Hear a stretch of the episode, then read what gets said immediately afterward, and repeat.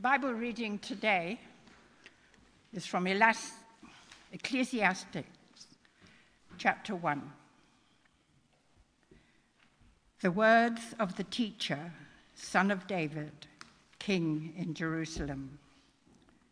Meaningless, says the teacher, utterly meaningless. Everything is meaningless. What do people gain from all their labors at which they toil under the sun? Generations come and generations go, but the earth remains forever. The sun rises and the sun sets and hurries back to where it rises. The wind blows to the south and turns to the north Round and round it goes, ever returning on its course. All streams flow into the sea, yet the sea is never full. To the place the streams come from, there they return again. All things are wearisome, more than one can say. The eye never has enough of seeing nor the ear its fill of hearing. What has been will be again. What has been done will be done again. There is nothing new under the sun. Is there anything of which one can say, Look, this is something new? It was here already, long ago. It was here before our time. No one remembers the former generations, and even those yet to come will not be remembered by those who follow them. Hear the word of the Lord. Thanks be to God.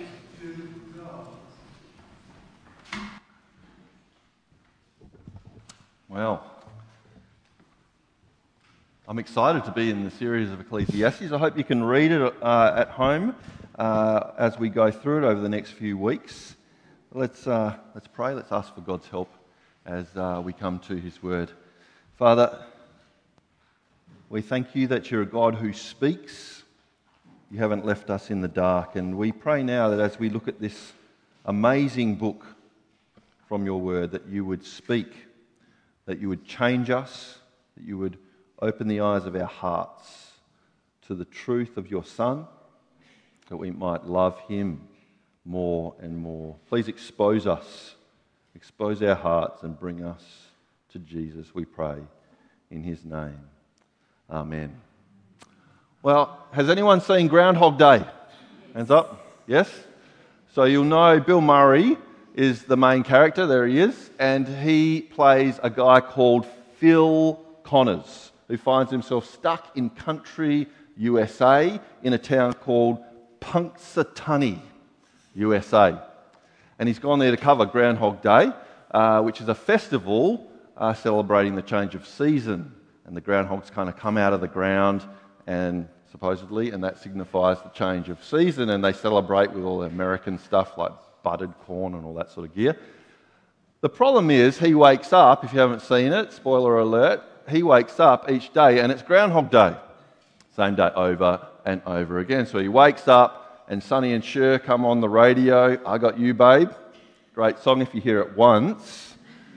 But if you hear it again and again and again, some, it's not so great. Groundhog Day, it's Groundhog Day, it's Groundhog Day. If you haven't seen the movie, worth a, worth a look. It does get a bit repetitive.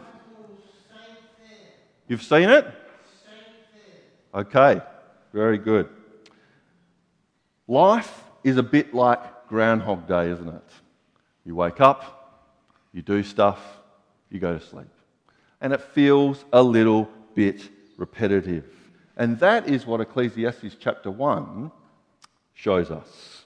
We're starting this new book, uh, and it's an exciting book to be in. It's a part of the wisdom literature in the Bible. Wisdom literature, uh, if you didn't know, is kind of a side track uh, that goes alongside the main theme of the Bible, which obviously is God ruling and saving his people through Jesus Christ. That's the main theme of the Bible, and we'll look at uh, books of the Bible like that in, uh, in time.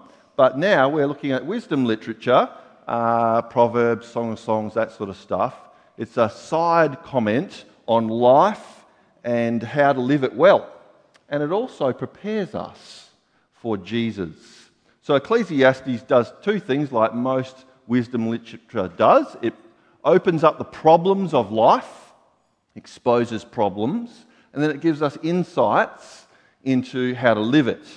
And most importantly, it prepares us for Jesus. But Ecclesiastes kind of is strong on exposing problems. So, straight in, we get to it, chapter 1, verse 1. If you've got your Bibles open, you see that these are the words of the teacher, son of David, king of Jerusalem. And we jump to the conclusion, obviously, that this is probably Solomon. Doesn't explicitly say it, but it makes a lot of sense to think it's Solomon.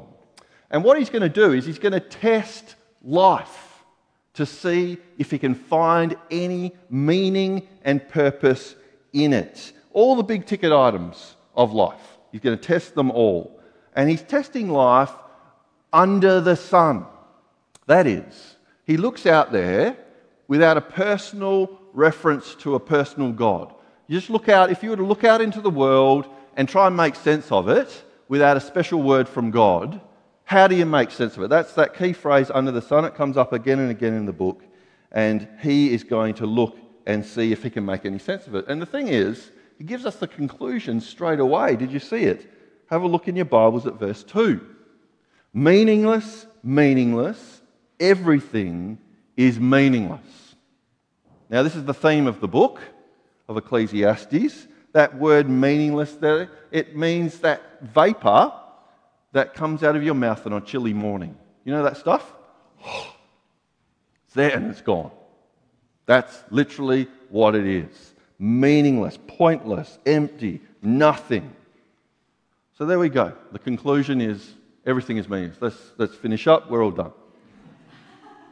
No, now he goes and he proves his point.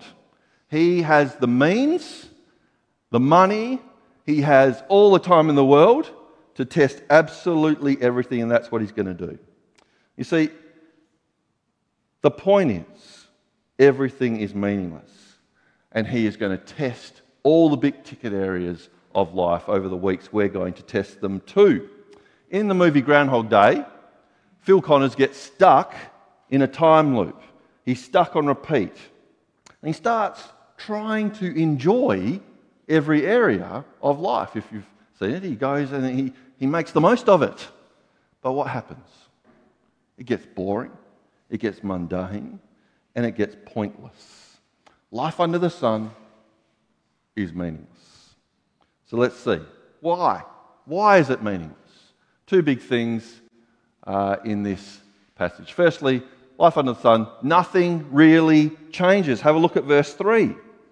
What do people gain from all their labours at which they toil under the sun? Implication nothing.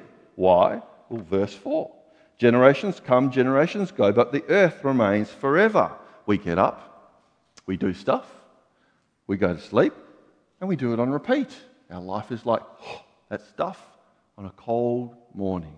Nothing really changes. And in verses 4 and so on, he proves his point by looking at the patterns of the world. Did you see it there? Generations come, Generations go, but the earth remains forever. The sun rises, the sun sets, hurries back to where it rises. The wind blows to the south, to the north, round and round it goes on its course. All streams flow into the sea, yet the sea is never full. To the place the streams come from, there they return again. You see what he's saying? It's the monotony of earth. The sun comes up, the sun goes down. Does it every day. The streams flow, but the sea's never full our world just keeps going over and over, always the same. When uh, we were on our honeymoon, Kitty and I stopped at uh, Uluru. We didn't actually stop there, we stopped at the airport and had two hours, and the rock is quite away from the airport. So he ran out and took photos from a distance and then got back on the plane. It was a bit disappointing, to be honest. But I heard of a guy who went to Uluru and took uh, his family on one of those tours with Aboriginal guides up the rock. You can't do it anymore uh, for obvious reasons. You don't want to stuff up the rock. But one of the, tu- uh, the tour guides said to him, We call the tourists ants.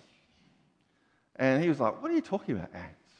But then he went back to the tourist bureau, and in the shop, there's this uh, TV on a, a, loop, and it's going really fast. And it's uh, a shot from above the rock, and you see the tourists in their car, in their buses, come. They get out of their bus, they go up the rock, they come back down, they go back in the bus, and off they go. And it's on a loop up, down, up, down, up, down, up, down. They come, they get out, they look, they go. They come, they get out, they look, they go.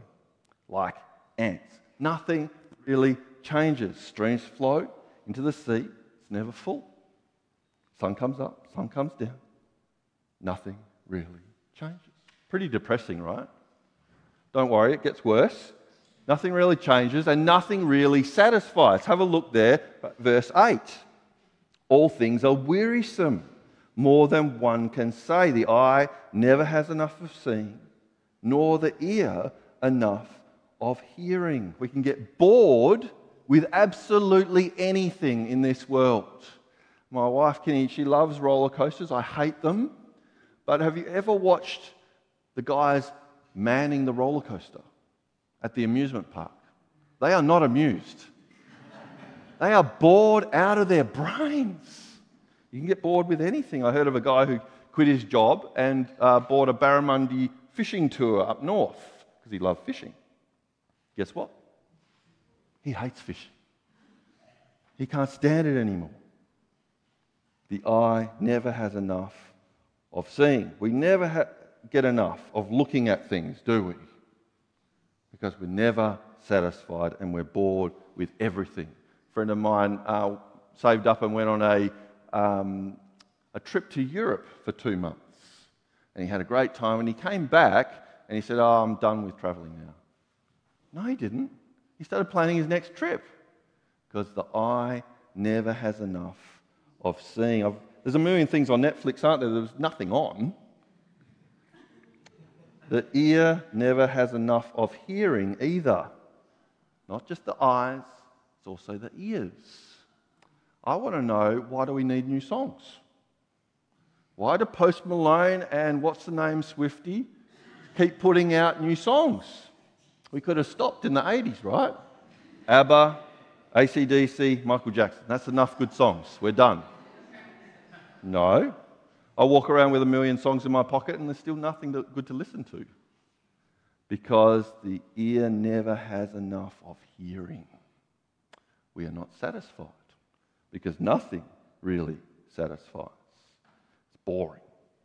And we're never, it's never enough. Have a look at verses 9 and 10 the teacher comes to a conclusion now after showing us what we already know. What has been will be again.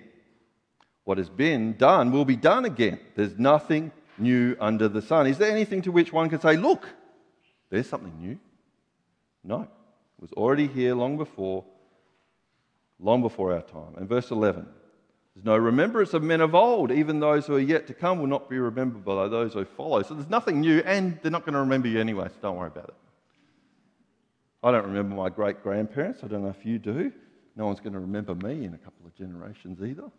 Hopefully, you remember this sermon when you walk out the door.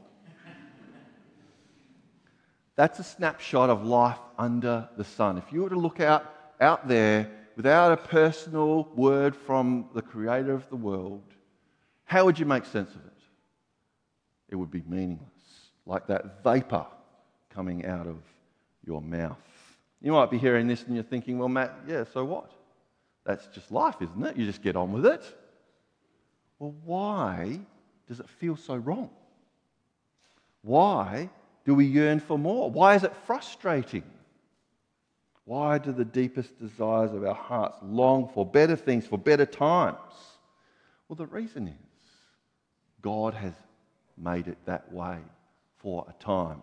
Have a look at Romans chapter 8, verse 20. The creation was subjected to frustration, not by its own choice, but by the will of the one who subjected it. That's God. Why? In hope that the creation itself will be liberated from its bondage to decay and brought into the glorious freedom of the children of God. The heavy hand of our God is on this world.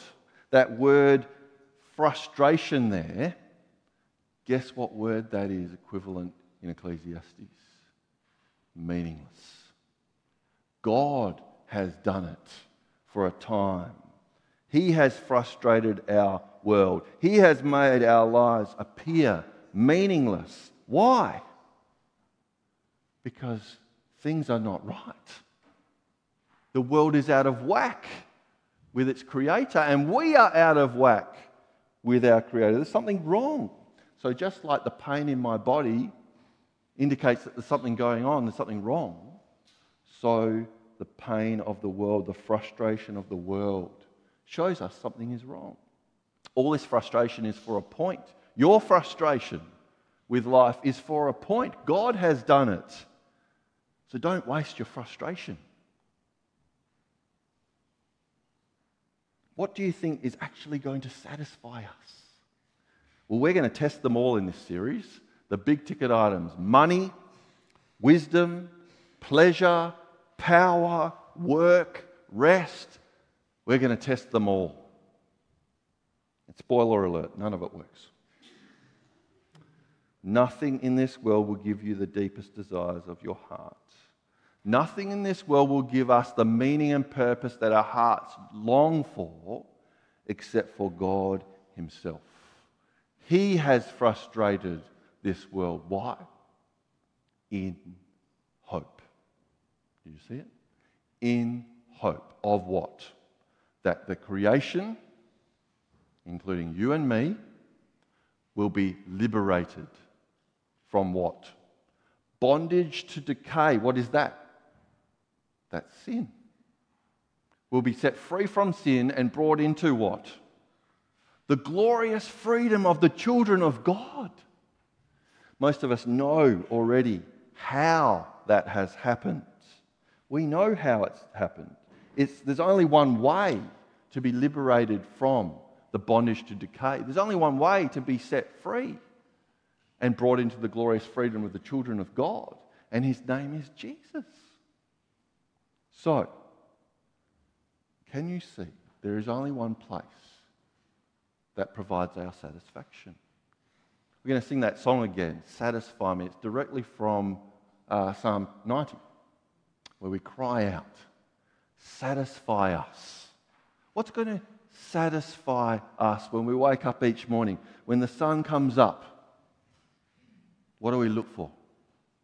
We look at my job's going to satisfy me, my family's going to satisfy me, my pleasure's going to satisfy me. No, they're all going to let you down. There is only one place in which you get satisfaction, and it is Jesus Christ and Him crucified. At that moment when Jesus dies, there's two satisfactions going on God is satisfied, and we are satisfied. God is satisfied when all the uh, penalty and punishment for our sin is poured onto Him who had no sin, because now He can accept us. And we are satisfied when all the punishment for our sin is taken on Jesus, because now we can approach God. And so there's only one place that we find satisfaction every day it is the cross of Jesus Christ. We must never get sick of hearing about Christ crucified. If you're thinking, oh man, Matt's going to talk about the cross every single week, yep. Because that's the only place we will find true satisfaction. When you wake up in the morning, what's going to satisfy you? Jesus Christ and Him crucified.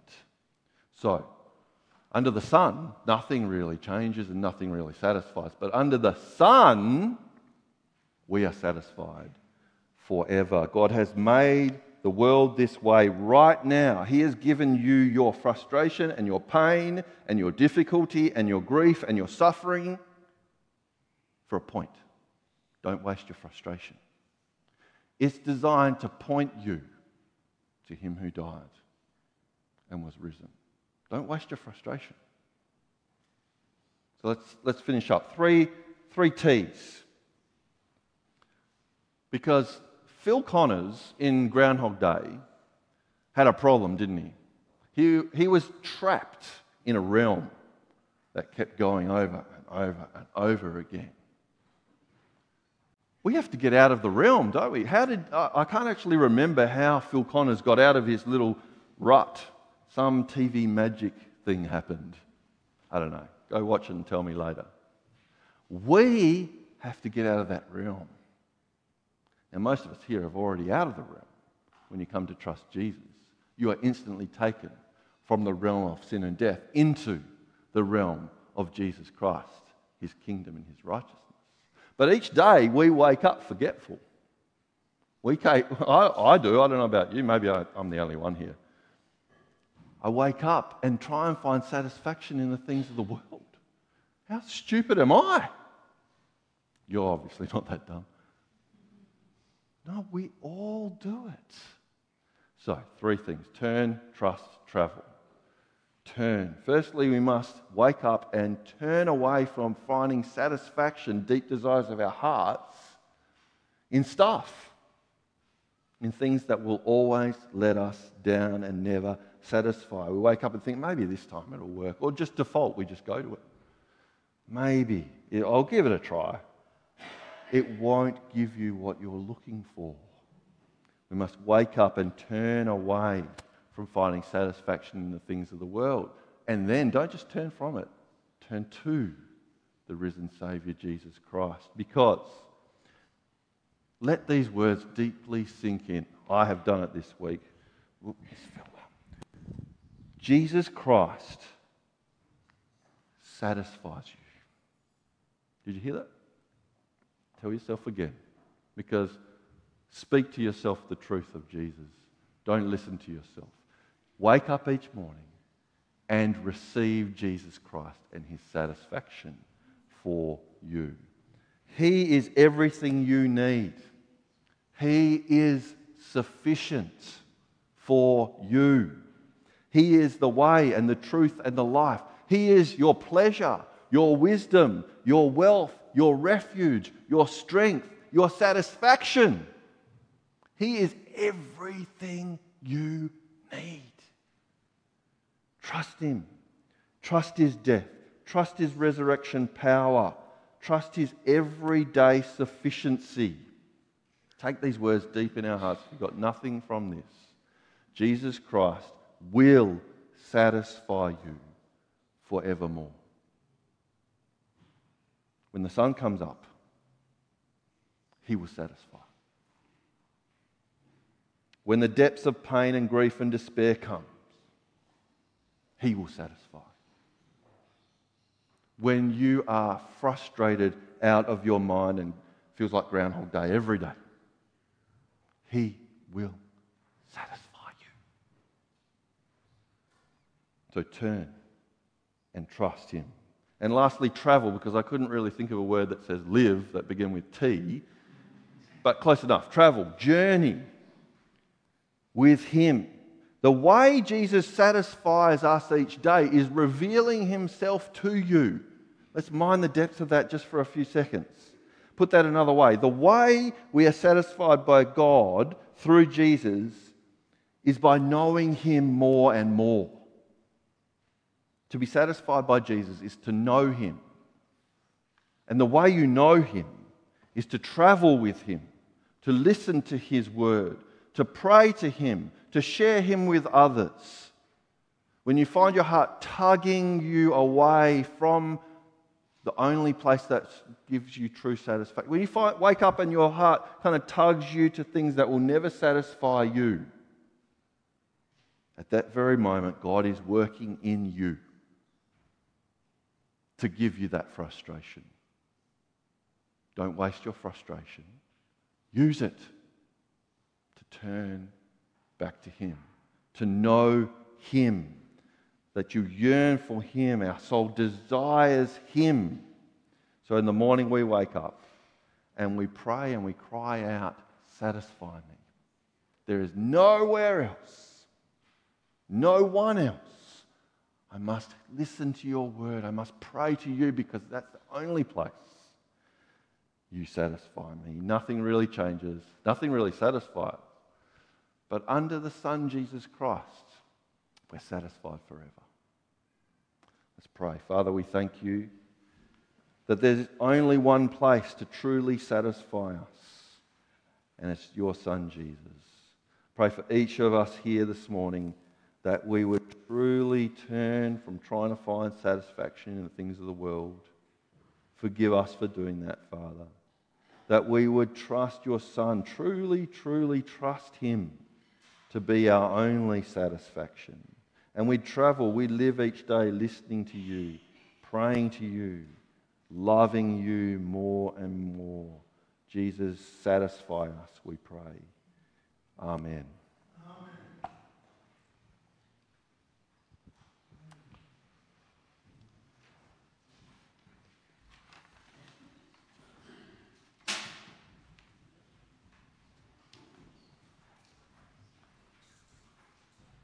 Going to sing again. Please stand.